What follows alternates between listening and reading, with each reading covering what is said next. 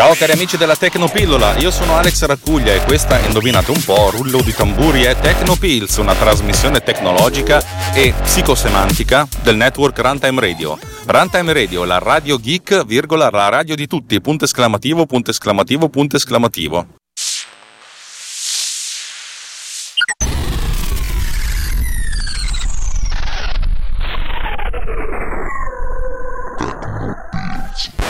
Allora, puntata che mi piace perché arriva da una, da una, domanda. Il nostro carissimo migliore Elia, che come ben sapete è uno dei più grandi programmatori della faccia del pianeta, almeno di questa faccia del pianeta, poi se ci sono delle facce oscure non lo sappiamo, mi pone questa domanda che adesso agevolo. Via col filmato! Ciao Alex, perdona la domanda stupida, sono un tuo ascoltatore e sviluppo anch'io, solo che sulla piattaforma macOS non ho mai trafficato troppo Ero curioso di una cosa sul tuo applicativo Poduser. Eh, come funzionano gli aggiornamenti? Ti sei legato un API del sistema operativo per eh, gestire le versioni e capire quando è presente una nuova versione sul tuo server? Per poi avviare l'aggiornamento hai dovuto reinventarti la ruota. C'è qualche sistema sul sistema operativo che ti permette di verificare automaticamente quando ci sono gli aggiornamenti? E questo sistema è legato all'App Store oppure è legato semplicemente al fatto che hai installato un applicativo. Ciao, ancora grazie di tutto e ti auguro una buona giornata. Domanda molto interessante, oserei dire, perché A, credo di averne già parlato, però visto che mi piace parlare e stamattina avevo voglia di parlare ma non avevo argomenti, la sua domanda mi, mi pone le basi per, per, raccontare ancora qualcosa. Per cui bando alle ciance e chiacchieriamone un po'. Primo punto, le mie applicazioni non sono sull'App Store. Il primo motivo è che inizialmente non avevo un account uh, sviluppatore Apple, stavo usando l'account sviluppatore dell'azienda per cui lavoro, con accordi naturalmente, però insomma non potevo, non, non potevo, non volevo mischiare le due cose perché poi metti caso che uno cerca un'app delle loro e trovavano le mie che magari avevano anche dei problemi, cioè non, non, non va bene mischiare le due cose. Allora, finché non ho fatto l'account da sviluppatore non potevo farlo. Il secondo luogo è che le app che stanno sul Mac App Store, questo fino a un paio di anni fa, avevano delle forti limitazioni su quello che potevano fare e ancora oggi ci sono queste limitazioni e queste limitazioni non mi consentono di utilizzare delle, delle chiamate allo shell di sistema, cosa che io faccio per cui non, uh, non, non potrebbero funzionare.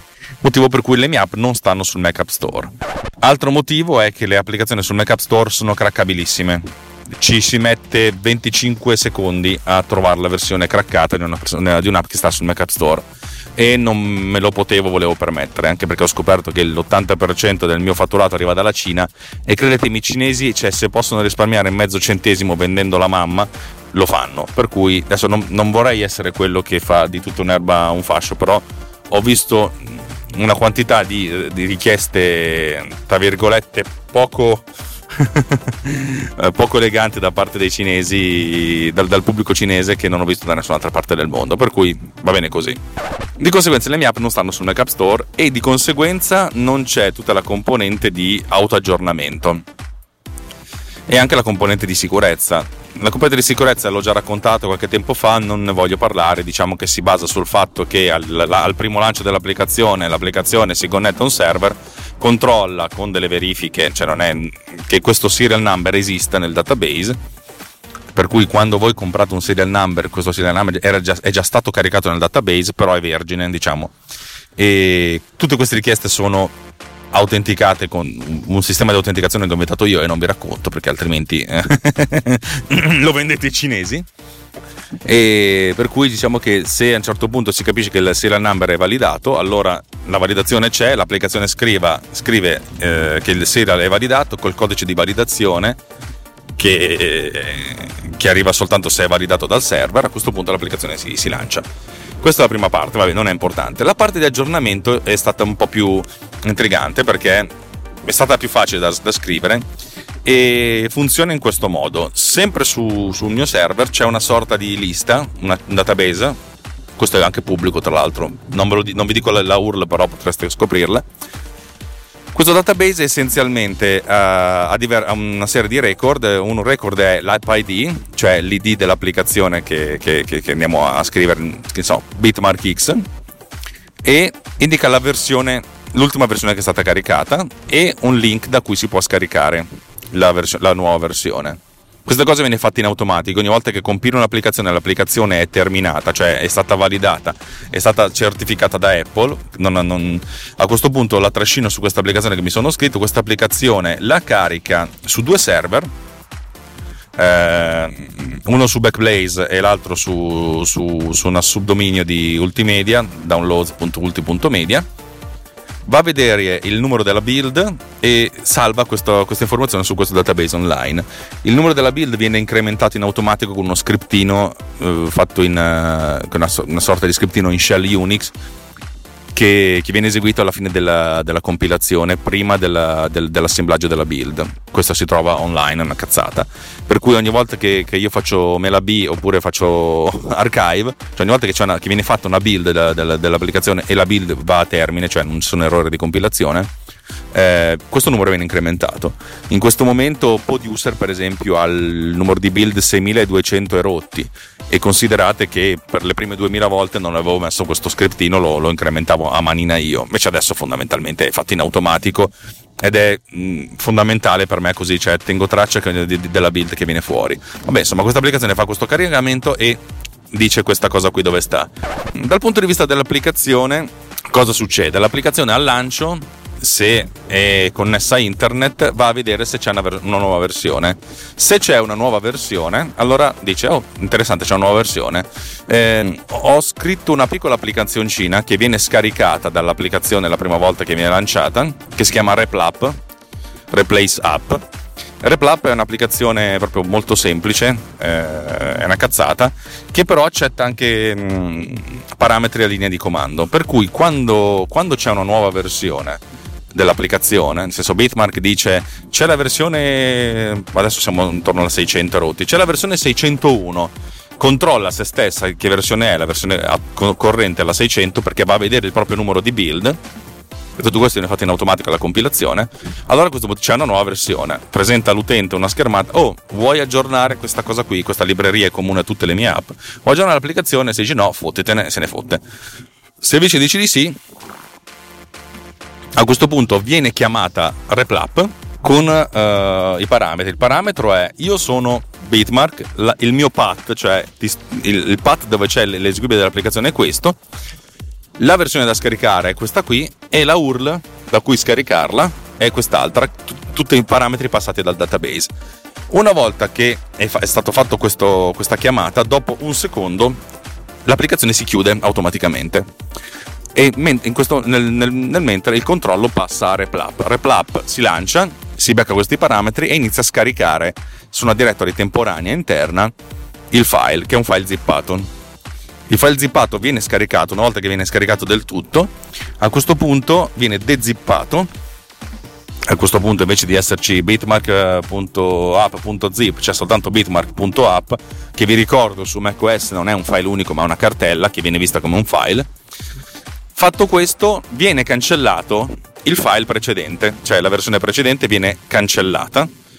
Probabilmente potrai anche metterla nel, nella, nella, nel cestino oppure fare una sorta di backup, insomma, da qualche parte metterla. E viene sovrascritta con una nuova cartella, quella che è stata scaricata. Una volta che questa cosa è stata fatta, che la copia è finita, eh, RepLap lancia l'applicazione dal path che è quello stesso di prima, su cui ha sostituito, per cui c'è la nuova versione. E dopo un secondo che ha fatto il lancio chiude se stessa. Per cui l'utente quello che vede è essenzialmente una richiesta, viene lanciata una seconda applicazione, un'applicazione che dice sto scaricando 12 MB di 45 perché c'è anche l'indicazione della, di quanto è grosso il file e per cui sempre dare una sorta di indicazione visiva all'utente per tutte le cose che durano più di mezzo secondo e tutto questo avviene, avviene in modo abbastanza seamless, abbastanza semplice. Ovviamente non è cioè ci sono stati degli errori in passato. Una volta ho caricato per sbaglio una versione sul database che, indiceva, che diceva che la versione corrente era la 600, ma il file da scaricare era il 580, per cui la gente continuava a caricare il 580. Diceva c'è una nuova versione, la nuova versione veniva scaricata, era comunque la 580, al rilancio diceva vuoi scaricare la nuova versione? E per cui c'erano questi problemi. Altro problema se c'è un firewall, per cui il firewall magari autorizza un sito e non un altro, per cui non ti consente di scaricare la nuova cosa, cioè ci sono un sacco di, di, di, di problemi che affliggono il 2% dei miei utenti. E devo dire la verità, quando c'è qualcuno del 2, questo 2% che mi contatta, direttamente io mi occupo di cercare di risolvere il problema. A volte semplicemente gli mando un WeTransfer con l'ultima versione o gli mando il link dell'ultima versione si occupano loro di scaricarselo lì. È migliorabile sta cosa? Sicuramente sì, non è una delle mie priorità perché ci sono altre cose più, più importanti secondo me da sistemare che questa. È importante da, dal punto di vista dell'esperienza utente? Sì, però ripeto, i problemi riguardano solo il 2% degli utenti per cui non, non mi preoccupo più di tanto. Tendenzialmente questo 2% degli utenti è un 2% che sta sotto firewall, più o meno incazzoso, per cui alcuni utenti cinesi che non, non bypassano i firewall nazionali e alcuni utenti occidentali che invece sono, sono, molto eh, perplessi su questo tipo di cosa. È un casino, soprattutto perché sto, ho scoperto che Little Snitch, che è il firewall più usato in ambiente macOS, non consente, e non so perché, cercato, sto cercando di capire, non consente di fare l'allow forever, ehm, allow forever la, l'applicazione. Nel senso, quando il firewall è un firewall molto semplice, mm, praticamente c'è una finestra che ti dice che cosa sta succedendo nel tuo sistema. Se un'applicazione sta cercando di connettersi a internet, a qualsiasi sito, il firewall si accende e dice oh c'è l'applicazione, l'applicazione Bitmark vuole connettersi al sito alexracuglia.net. È così perché il database, delle, de, tutti i miei database a parte uno stanno su alexracuglia.net. Vuoi consentire? E di solito c'è la consenti sempre, consenti soltanto una volta, eh, consenti, consenti ma per un, un intervallo di tempo. Tendenzialmente la gente a un certo punto quando vede che cosa c'è fa un bel consenti sempre ed è contenta. Eh, la, la, la, la, voce consenti sempre per, um, per, per, per, le mie applicazioni non è attiva e non so perché, non, non, non, ho, non ho la più pallida idea.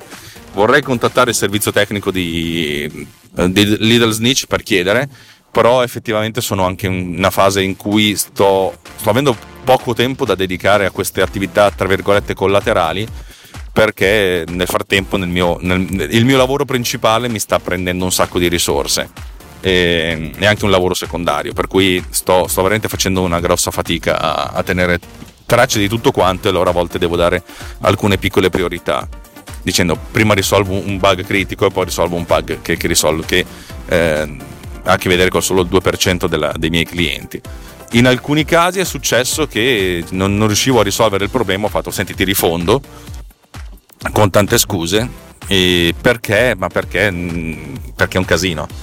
Devo implementare, prima o poi riuscirò a farlo, la possibilità di fare tutto quanto offline, cioè senza far sì che l'utente mandi richieste, ma con una, una, una stringa che viene generata, per cui la validazione arriva via email e non via, eh, via collegamento diretto. Ci metterò un po', prima o poi lo farò se avrò veramente tempo, cosa dubito, di cui dubito sempre di più. Bene, direi che che ho risposto alla domanda di, di Elia. E ringraziate tutti Elia per avermi fatto una domanda e dovreste, dovreste farla anche voi se avete delle domande io sono, rispondo ben volentieri in queste puntate un po' più corte per cui mi date, mi date motivo di, di, di chiacchierare eh, direi che ho detto tutto. Rete di conclusione. Vi ricordo che Runtime Radio è, una, è, un gruppo di persone che fa delle cose belle. Noi, noi facciamo podcast facciamo trasmissioni facciamo contenuti piuttosto digitali, piuttosto geek, ma non solo, più che altro che sono contenuti geek ma con tanto cuore, con tanta passione e con tanta energia. E soprattutto non con lo spirito di aumentare la nostra fanbase, di, di fare più soldi. E lo vedete perché la nostra fanbase rimane comunque confinata in dimensioni sì, gestibili, però non, eh, non, non, facciamo, cioè, non diventiamo Aranzulla, per farvi capire. Con tutto il rispetto che ho per Aranzulla, lui un, ha, fatto un, ha, fatto grandi cose. Parte dei nostri introiti arrivano dal, dall'advertising, credo che avete sentito una pubblicità mm, in cima e ne, probabilmente ne sentite anche una in coda a, questa, a questo podcast. A chi dà fastidio mi spiace tantissimo, però considero una sorta di micro tassa da, da, pagare perché così ci paghiamo i server. Alcuni di voi sono talmente contenti di quello che facciamo che ci, che ci fanno delle donazioni. No, noi ve le chiediamo, ma ve le chiediamo veramente come dire, se, se vi piace quello che facciamo offriteci un caffè. Eh, che poi capita più spesso che siamo noi che vi offriamo il caffè se venite a trovarci, però per dire è un, è un modo simbolico eh, simbolico, anche eh, quantico, nel senso perché ci, ci, infilate dentro, infilate la manina nel portafogli e ci sostenete. A queste persone diciamo sempre grazie tantissimo perché e, e, voi ci dite grazie perché vi riempiamo le giornate, vi riempiamo i trasporti, vi, riempiamo, vi, riempiamo, gli spostamenti, insomma vi diamo un po' di cose da ascoltare. Però il fatto che ci diciate non solo grazie, ma grazie con la pecunia è bellissimo. Detto questo, se, se siete molto felici di quello che facciamo, anche, potreste anche mh, condividere il verbo e, o barra fare una recensione su iTunes che male non fa. Vi annuncio che sto lavorando insieme a mia moglie e ad altre persone a un podcast che secondo me vedrà la luce fra almeno un mese, se non un mese e mezzo, e avrà cadenza mensile anche se sarebbe bellissimo farla a cadenza settimanale, che secondo me avrà un impatto enorme su, sia su runtime che su... perché è un podcast che non c'è e di cui secondo me sente, si sente molto il bisogno. Eh, l'autore, cioè io mi, mi occuperò della, della, parte di conduzione e di post-produzione, l'autore, cioè quello che porta i contenuti, è una persona eccezionale, è una persona che, ha, che, che è piacevolissima da ascoltare e che è, mm, e che ha un, veramente è un, non dico un pozzo di scienza, ma quasi. Per cui è, potrebbe essere veramente una chiave di volta per un podcast che, che ha dei contenuti eccezionali su un argomento di cui tutti parlano, ma di cui esistono soltanto due podcast che non sono per niente paragonabili a quello che ho in mente io. Mi, mi spiace non potervi dire di più, ma perché voglio, voglio arrivare a presentarvi la cosa quando la cosa sarà effettivamente pronta. Però credo che sarà una cosa che interesserà praticamente chiunque perché mm, è una cosa transgenerazionale, transgenere, transetà, cioè è una cosa che può interessare chiunque e noi lo faremo in modo che interesserà anche quelli a cui non interessa. voglio, voglio, fare questa scommessa. Per cui abbiate fede, quella roba lì sarà una cosa, una cosa, figa. E in più arriverà a brevissimo, questo fra qualche giorno, non credo che sarà uscito quando uscirà questa puntata, però poco ci manca. Eh, il corto che abbiamo girato dieci giorni fa nelle Marche con praticamente no, con tanti esponenti di, di Runtime Radio. È una cosa folle, è una cosa tipica di quelle che faccio io perché non solo non mi voglio prendere sul serio, ma non voglio nemmeno che mi prendano sul serio ed è mm, goliardicamente scema, ma fatta con, uh, con, tanti crismi che lo rendono una cosa interessante, di cui parleremo anche in una puntata perché man- tutti quelli che hanno partecipato hanno detto devi fare assolutamente una puntata in cui spieghi come l'hai fatto e sarò, sarò molto contento di farla quando uscirà. Nel frattempo direi che ho terminato la puntata, scusate se mi sono dilungato tanto, ringraziamo ancora Elia per la domanda e vi auguro un buon ascolto di quello che verrà e o una buona giornata e o una buona serata e o una vita bellissima. Ciao!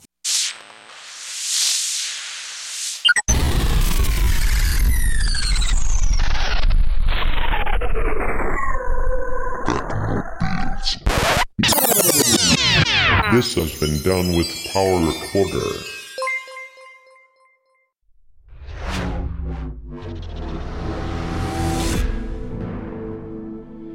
Podcast is edited with Producer. Discover more at ultimedia slash producer. ulti.media slash producer. P-O-D-U-S-C-E-R.